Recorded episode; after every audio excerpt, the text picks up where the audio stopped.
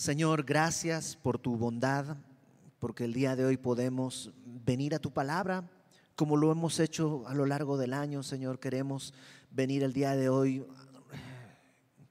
rogándote que tú abras nuestro corazón y nos transformes.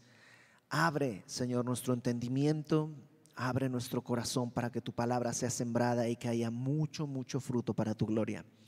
Te lo pedimos en el nombre de Jesús, Padre nuestro Señor. Amén. Primera de Tesalonicenses. Ustedes saben que esta carta Pablo la escribe porque había pasado por Tesalónica en el segundo viaje misionero, había pasado por Tesalónica y por tres semanas estuvo predicando el Evangelio ahí en la sinagoga. Después de estas tres semanas hay un grupo de gente que cree, pero hay otro grupo que no. Y los que no creen a Pablo lo expulsan de la ciudad y Pablo va a Berea. Y cuando Pablo llega a Berea, predica y estos que no habían creído se van hasta Berea para expulsarlo también de ahí. Entonces Pablo ya va más lejos, toma un barco y se va hasta Atenas. En Atenas está un poco intranquilo porque la persecución estuvo muy fuerte, entonces envía a Timoteo a que vaya a Tesalónica para ver cómo están los tesalonicenses, porque temía que la prueba hubiera hecho que, que pues su fe eh, sucumbiera, se, hundiera, naufragara. Y pues mientras Timoteo va a, Tesalónica, Pablo se mueve de Atenas a Corinto. Y es cuando está en Corinto, Timoteo llega con él y le da una gran noticia. Timoteo llega y le dice, los tesalonicenses están bien, la están pasando muy mal, la prueba está muy fuerte, pero su fe está muy firme. Entonces Pablo escribe esta carta precisamente para animarles a perseverar en la fe, para a lo mejor explicarles algunas cosas que ellos no han entendido. Solo estuvo unas semanas, tienen dudas y entonces esta carta tiene ese propósito. Y vamos a leerla, aunque nos tocaría empezar en el versículo 11, porque es donde dejamos la última vez. Vamos a leerla desde el versículo 6 eh, porque si no está, el contexto no nos va a saber a nada. Entonces déjenme quitar esto de acá. Y vamos a leer el capítulo 6, versículo 6, 3, primera de Tesalonicenses, capítulo 3, versículo 6. Y dice, pero cuando Timoteo volvió de vosotros a nosotros, a Corinto, y nos dio buenas noticias de vuestra fe y amor y que siempre nos recordáis con cariño deseando vernos como también nosotros a vosotros. Por ello, hermanos, en medio de toda nuestra necesidad y aflicción, fuimos consolados de vosotros por medio de vuestra fe. Eh, Pablo estaba preocupado y dice, pero nos consoló que, que trajera buenas noticias, porque ahora vivimos y vosotros estáis firmes en el Señor. Por lo cual ¿Qué acción de gracias podemos dar a Dios por vosotros, por todo el gozo con que nos gozamos a causa de vosotros delante de nuestro Dios? ¿Qué puedo dar yo como acción de gracias de que te están pasándola mal, pero están bien, están firmes? ¿Cómo puedo yo dar gracias a Dios por esto? Y él se responde en el versículo 10, orando de noche y de día con gran insistencia para que veamos vuestro rostro y completemos lo que falte a vuestra fe. Pablo dice, la manera en la que yo puedo agradecer a Dios porque me hace feliz el verlos bien es orando, pero no solo orando, dice orando de noche y de día con gran insistencia. O sea, no era una oración pasajera, sino una oración permanente y con gran insistencia. Y creo que la oración que Pablo hace nos permite a nosotros encontrar tres puntos que pueden ser tres grandes motivos de oración para este 2022. Nadie sospechaba que el 2020 iba a ser no solo ese año tan difícil, sino iba a abrir una temporada muy difícil hasta el día de hoy, económicamente, anímicamente, en todos los sentidos. Bueno, no te quiero espantar, pero no sabemos qué trae el 2022. ¿no? Alguien dice el, el 2022 en inglés es 2022, o sea, es 2020 también, ¿no? Es, bueno, es un juego de palabras, no importa. Eh, no sabemos qué viene en el 2022, pero sí podemos orar esto, no importa lo que pase en el 2022. Y Pablo va a darnos tres peticiones muy sencillas, porque cuando yo voy a orar, no sé si te pasa, cuando me, pongo en un lugar para orar, la pregunta que me abruma es, ¿y ahora por qué puedo orar? Oro por mis necesidades, pues me voy a llevar ahí toda la vida. Oro por las necesidades de la iglesia, pues necesito una vida extra más. Y por las necesidades de las personas que conozco, pues ya como gato necesito por lo menos nueve vidas. ¿Por qué cosas puedo orar? Bueno, Pablo nos va a dar aquí tres puntos esenciales. Tres cosas que pueden transformar nuestra vida y la vida de las personas alrededor si las ponemos como un eje de oración no solo a partir del 2022, sino a partir del día de hoy, con rumbo al 2022. Ahora, antes de ver esas tres cosas, Pablo nos va a hacer una pequeña gran revelación. Fíjate versículo 11. Mas el mismo Dios y Padre nuestro y nuestro Señor Jesucristo dirija nuestro camino a vosotros. Eh, Pablo dice, el mismo Dios y Padre y el Señor Jesucristo y los pone a la par. Porque en la mente de Pablo no es Dios Padre y un semidios Hijo Jesucristo, sino que son uno y el mismo. De hecho, si tú te fijas gramaticalmente en el verso 11, voy a leerlo mal, es decir, lo voy a leer como debería estar gramaticalmente el mismo Dios y Padre nuestro y nuestro Señor Jesucristo dirijan nuestro camino a vosotros. Eso sería lo lógico, ¿sí o no? El Padre y Jesucristo, plural, dirijan. Pero Pablo no puso el plural. Dice, el Padre y el Señor Jesucristo dirija. ¿Por qué? Porque en su mente no son dos, sino uno y el mismo Dios. Este es uno de esos versículos que nos muestran cómo desde el principio estaba claro para los creyentes de aquella época que Jesucristo es Dios. Hay una serie de investigaciones, entre comillas, y reportajes que luego los puedes ver en Discovery Channel y National Geographic, esos canales que no tienen el menor rigor de investigación que lo mismo te hablan de Alejandro Magno que de la invasión de los ovnis a la isla de Nueva Guinea eh, y de la Biblia. Y te dicen, el cristianismo originalmente no veía a Jesucristo como Dios. Eso se acuñó años después. Años después se, se tomó esa idea y bla, bla, bla, bla, bla. ¿Te acuerdas? Esta carta es la primer, el primer documento del Nuevo Testamento en ser escrito. No ha pasado mucho tiempo. Si el Señor Jesús murió, fue crucificado alrededor del año 30, entre el 30 y el 33, fue más o menos. Esta carta no está escrita 50 años después, está escrita tal vez 10 años después. Y ya en esa, ni siquiera ha sido escrito el Evangelio de Marcos, que es el primero de los evangelios en ser escrito. Y ya en este tiempo Pablo tiene la certeza de que Dios Padre y Dios Hijo son uno y el mismo. ¿Y por qué esto es tan importante? Porque no podemos orar tú y yo a las fuerzas cósmicas del universo está de moda decir, mira, lo importante es tener algo espiritual. No importa si tú crees en el universo, en, un Dios o en las fuerzas del destino. no, no importa, lo importante es creer y entrar en comunión con el todo. No, claro que importa. Porque Dios no dijo que hay un solo una sola energía bajo el cielo dada a los hombres en la cual podemos ser salvos. Dijo que hay un solo nombre.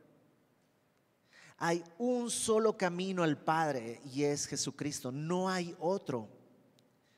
Y no hay manera de llegar a Dios sino a través del entendimiento de que Dios se hizo hombre y murió en la cruz por nosotros. Y a través de eso podemos orar. Tú puedes orar y pedirle al universo hasta morirte, pero el universo es solamente materia. Dios es a quien podemos acudir para pedirle una gracia extra. Y Pablo lo va a dejar muy claro. Todo esto que va a orar, dice en primer lugar, es el mismo Dios y Jesucristo quien puede hacerlo. Ahora, vamos a ver las tres cosas que Pablo pide y que nosotros podemos pedir desde ahora y a lo largo de todo el próximo año. La primera cosa, versículo 11, dice que el Señor Jesucristo, que Dios Padre, dirija nuestro camino a vosotros. ¿Sabes qué es lo que quería Pablo? Quería verlos, quería tener comunión con ellos, quería estar con ellos. La comunión es algo esencial en el caminar cristiano. La comunión es la manera en la que podemos mostrarnos amor, gracia, perdón, paciencia, ¿sí o no? Y por un año y medio más o menos, casi dos años, hemos estado restringidos en nuestra comunión. No me malinterpretes, yo creo que tal vez fue necesario, yo creo que había que obedecer a las autoridades, no creo que haya una conspiración mundial que lo que quiere es... sí, estamos bajo Satanás, pero desde hace dos mil años, o sea, no es un asunto de los gobiernos del día de hoy. Entonces, yo creo que sí, nuestra comunión se vio afectada. De hecho, en este momento, ni siquiera nos podemos felicitar feliz Navidad con toda libertad. De hecho, ni siquiera podemos vernos con el cubrebocas. Yo creo que es creo que el día de hoy el cubrebocas es necesario, es parte de las barreras de eh, para pues luchar contra esta pandemia. Creo que es necesario, pero estás de acuerdo que no es natural, que es como una ortopedia, que es como algo que en algún momento tiene que salir, porque no es natural. ¿Sabes? creo que tenemos que estar orando por esa comunión. A lo mejor todavía, no sé si va a haber cuarta, quinta, sexta o séptima ola, no lo sé. No sé si vamos a llegar a Omicron y al final vamos a terminar en, Omega y vamos a volver a Alfa, Alfa prima y Beta prima y vamos a regresarle a todo el alfabeto. Y puede ser, puede ser, ¿por qué no? Podría ser. Pero ¿no crees que aún en eso Dios tiene poder para librarnos? A lo mejor el, el, cristiano en promedio no ha estado orando por esta comunión y necesitamos regresar a la comunión. Necesitamos regresar a la comunión. Ahora, ojo, no cualquier tipo de comunión. La comunión, dice Pablo, que dirige el Padre y el Hijo. Dice que el Padre y el Hijo dirijan nuestro camino a vosotros. Si no es la comunión, si la comunión que estoy teniendo con alguien no está dirigida por Dios, no, no, no sé qué puede ser. No sé qué puede ser. En Primera de Juan, capítulo 1, si me acompañas por favor a primera, la primera carta del apóstol Juan en el capítulo 1. Dice en el versículo 2, voy a leer a partir del versículo 2, Primera de Juan 1, 2. Porque la vida fue manifestada. La vida es distinta a la existencia. Una piedra existe pero no está viva. Y tú y yo antes de, venir al Señor estábamos existiendo, pero estábamos muertos. Pero la vida fue manifestada y la hemos visto y testificamos y os anunciamos la vida eterna en la cual estaba en el Padre y se nos manifestó. Lo que hemos visto y oído, eso os anunciamos para que también vosotros tengáis comunión con nosotros. Y nuestra comunión verdaderamente es con el Padre y con su Hijo Jesucristo. Una comunión entre personas que no han conocido la vida, entre personas que no han creído en el Evangelio, que no pueden decir yo he visto y oído. No es la comunión que Dios quiere. Permítame decirlo como una opinión, ¿ok? Esto es una opinión, no es palabra de Dios, es mi opinión, ¿ok? quiero ser bien claro. Pero viene año nuevo. Y si en la reunión de comunión que vas a tener, al final de la noche vas a estar recogiendo a alguien que no puede ni pararse ni sentarse porque está agotado de alcohol, no sé si es la comunión a la que Dios te está dirigiendo. Te digo mi opinión, yo sé que no es la comunión a la que yo quiero que mis hijos se expongan.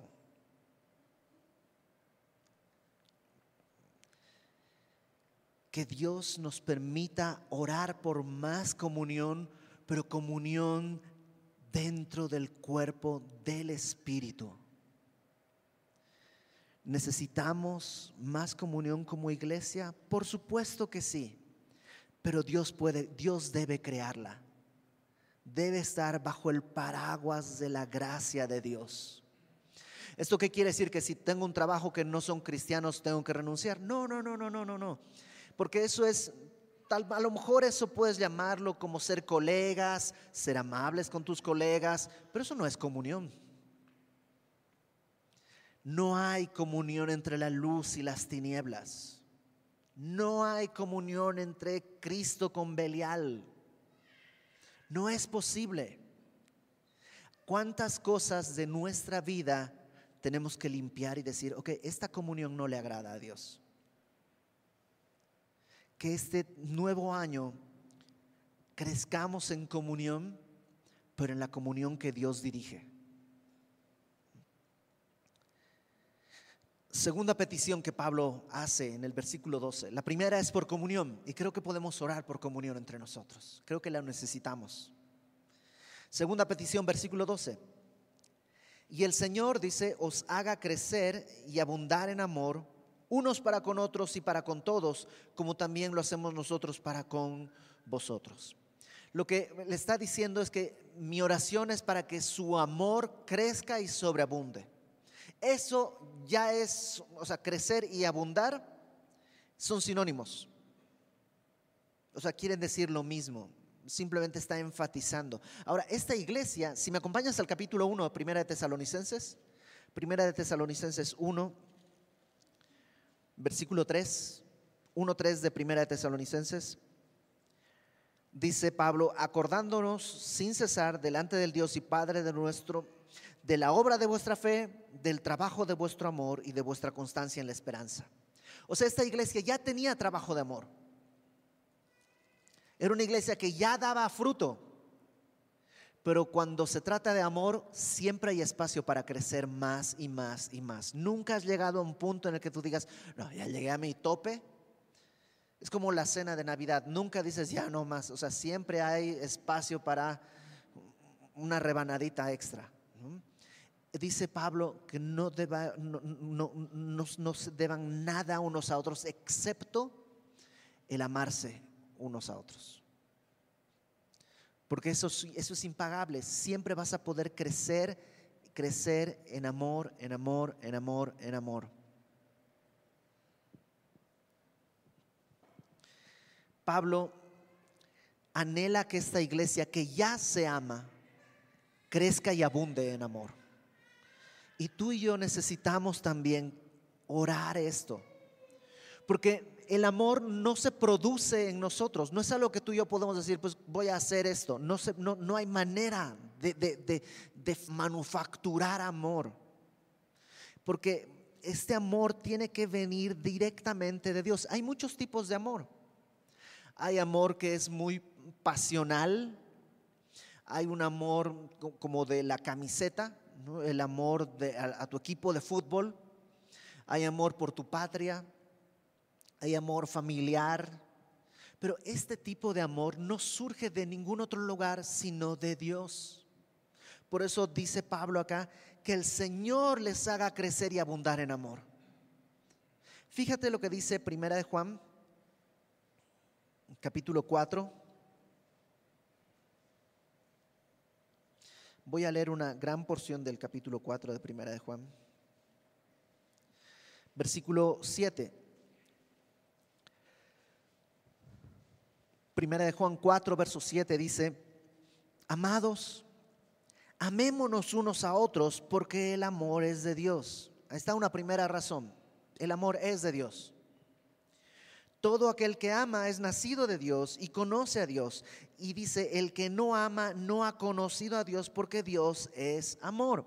Es tan sencillo como esto. No existe un cristiano que no ame.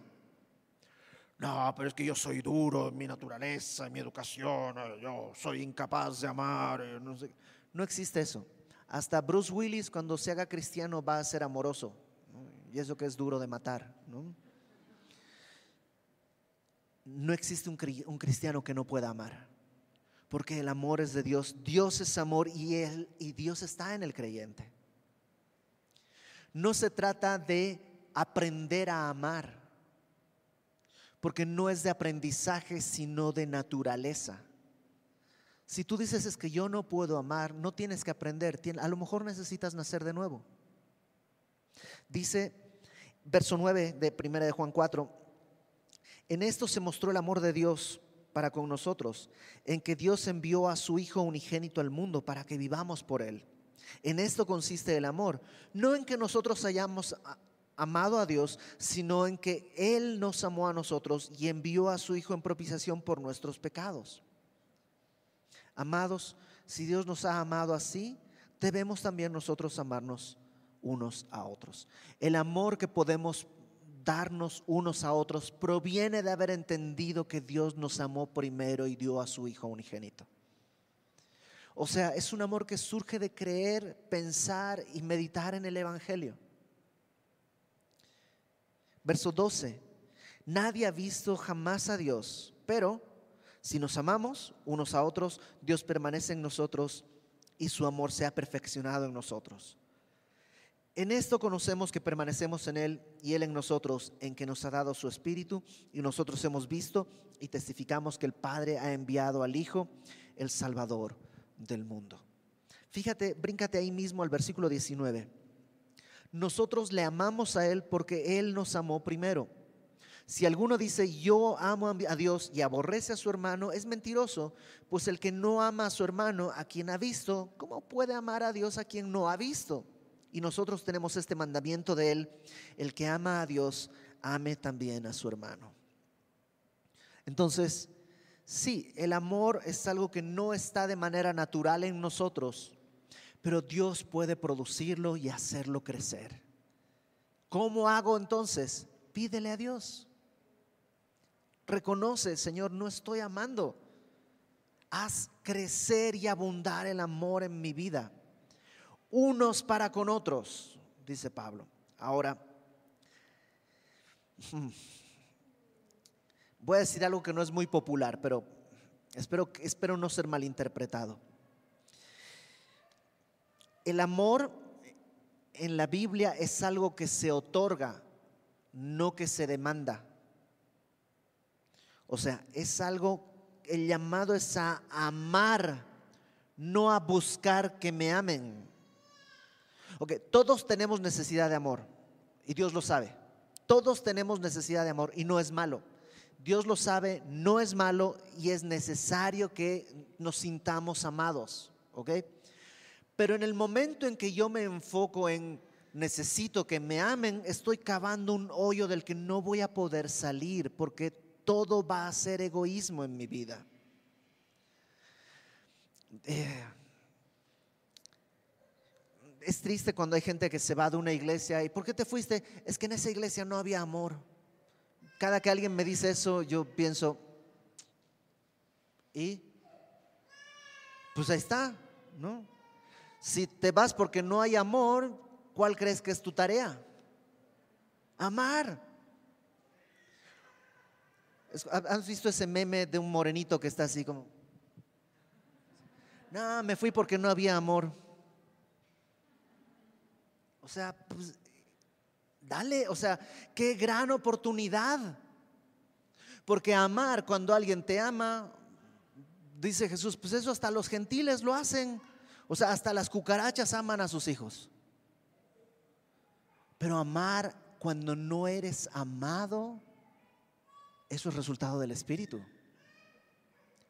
Repito, no estoy diciendo que está mal que busques sentirte amado, porque todos necesitamos sentirnos amados. Pero cuando tú sientes que no estás siendo amado, ese síntoma que has apartado tus ojos de la cruz, porque el amor consiste en que Dios nos amó y ha dado a su Hijo unigénito. ¿Qué más amor que ese necesitamos?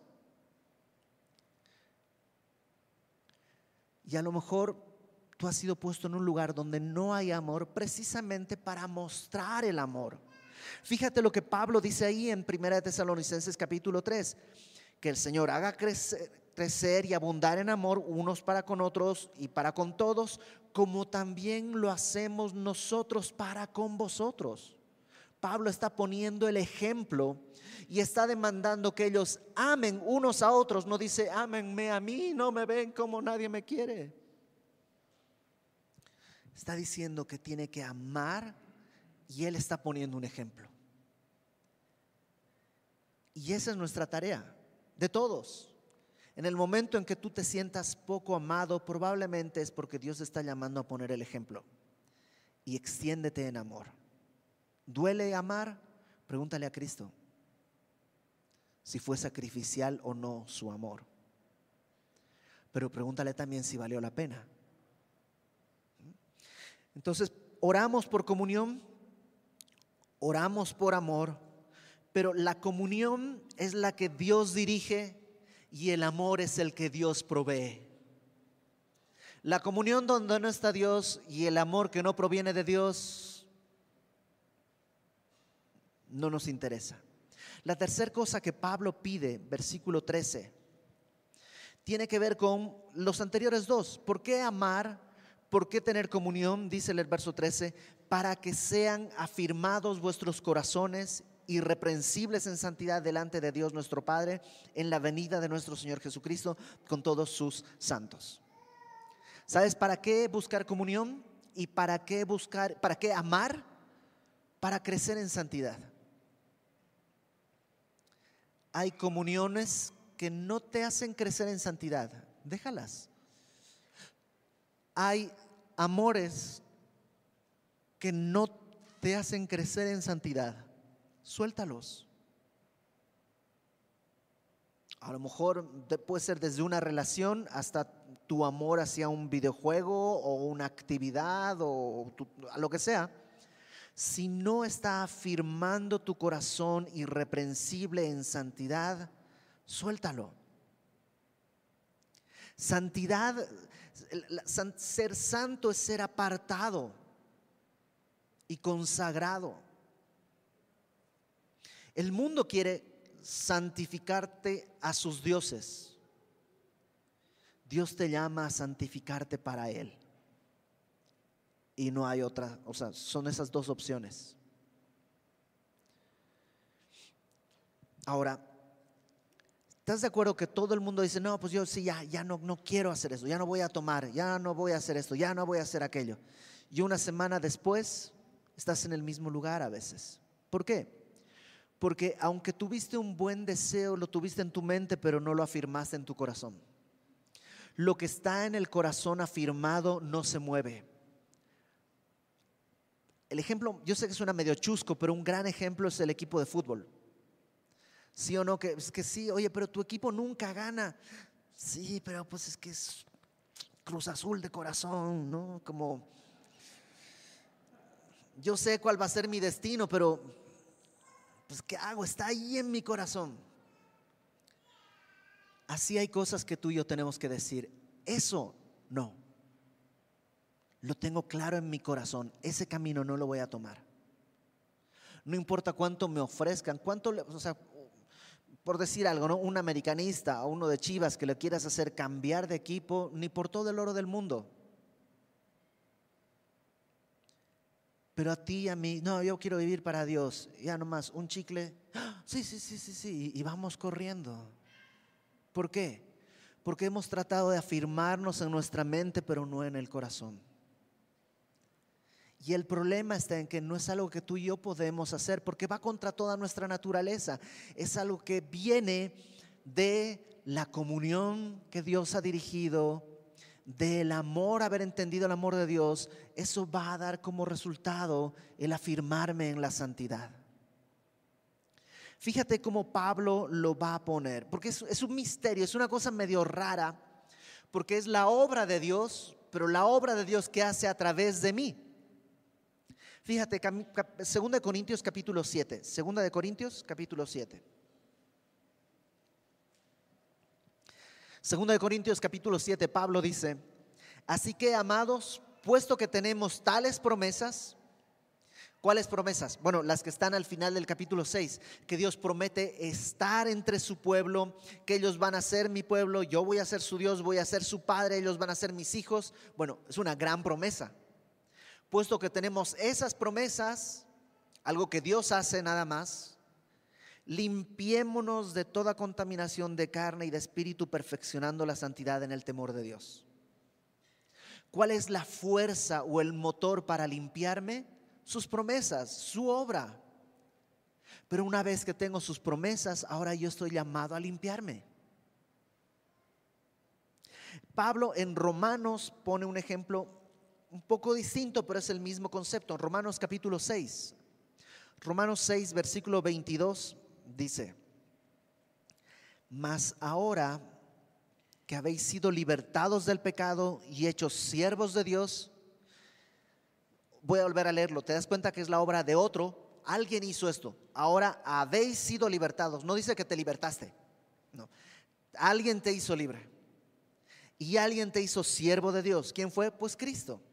Ahora que habéis sido libertados del pecado y hechos siervos de Dios, tenéis por vuestro fruto la santificación y como fin la vida eterna.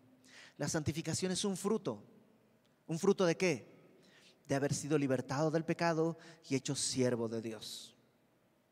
Si yo intento buscar la santidad en mis fuerzas, voy a ser un legalista. Voy a ser un religioso.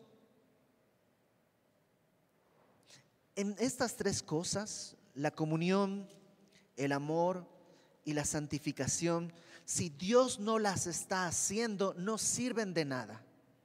Si yo digo, voy a amar, ahora sí voy a comprar chocolates y voy a traer a todo el mundo y les voy a traer rosca para el Día de Reyes y les voy a traer los tamales para febrero y voy a hacer todo esto.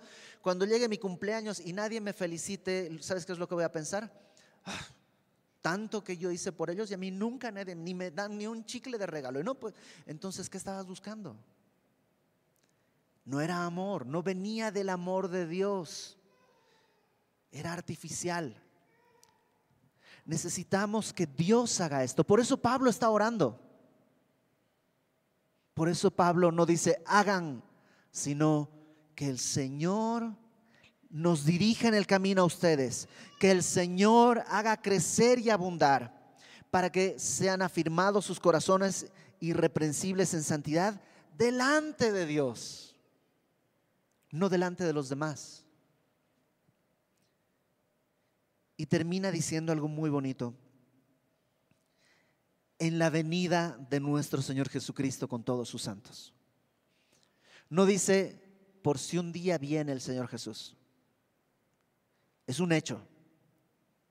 Tan cierto como que el Señor Jesús vino, el Señor Jesús regresará. Tan cierto uno como el otro. Y puede ser que regrese incluso antes de Año Nuevo. Puede ser que el próximo año no celebremos Año Nuevo juntos acá porque estamos con Él en un nuevo reino. Puede ser. Y esa perspectiva nos tiene que llevar a orar, Señor, pues si es tan poco el tiempo que nos queda, ayúdanos a guardar la comunión, ayúdanos a amar, ayúdanos a permanecer firmes en santidad, irreprensibles, que no hay culpa. no es algo que podemos producir, pero es algo que podemos pedir. No es algo que podemos hacer, pero es una manera en la que podemos responder. Pero una respuesta siempre es el eco de una pregunta. Y la pregunta que Dios hace simplemente es, ¿has entendido cuánto te he amado? Y tú dices, sí, por eso mi comunión es con tu iglesia. Por eso quiero amar. Por eso quiero honrarte caminando en santidad. Pero siempre va a ser una respuesta. Y a menudo no hemos dado la respuesta correcta porque no estamos escuchando la pregunta. Hemos olvidado cuánto Dios nos ha amado. ¿Y quieres un propósito para este próximo año? No olvides cuánto Dios te ama. Fíjate cómo acaba la Biblia y con esto terminamos. Lo último que Dios deja en su palabra. Apocalipsis capítulo 22, versículo 20. Apocalipsis 22, 20 dice, el que da testimonio de estas cosas, que es Dios mismo, dice, ciertamente vengo en breve. O sea, eh, la Biblia se termina y Cristo dice, ahí voy. Y fíjate la respuesta que da Juan, amén. ¿En verdad estamos anhelando su, su, regreso? Porque Juan no, no, dice nada más. vengo en breve. Amén. Sí, ven Señor Jesús. La gracia de nuestro Señor Jesucristo sea con todos vosotros. Que este próximo año podamos, anhelando el regreso de Cristo, orar por comunión, porque crezcamos en amor y porque crezcamos firmes en santidad. Vamos a orar. Señor, gracias por la gran misericordia que tú nos has mostrado al permitirnos el día de hoy entender esto. Y queremos rogarte que, que nos limpies si tenemos comunión con algo que no te agrada, que no te glorifica. Que hagas crecer el amor en nosotros, el amor que viene de ti, Señor. No queremos ser hipócritas, queremos amar con un amor sobrenatural. Y Señor, queremos caminar en santidad. Que nuestros pasos estén siempre en la luz, nunca en, la penumbra o en la oscuridad. Ayúdanos a tener en mente tu amor y a poder responder de la manera correcta. Que sea así, Señor, mientras esperamos tu regreso, a lo mejor antes del inicio del próximo año, a lo mejor antes del final del próximo año. Nuestro anhelo es verte Ven Señor, tu iglesia te anhela. En el nombre de Jesús. Amén.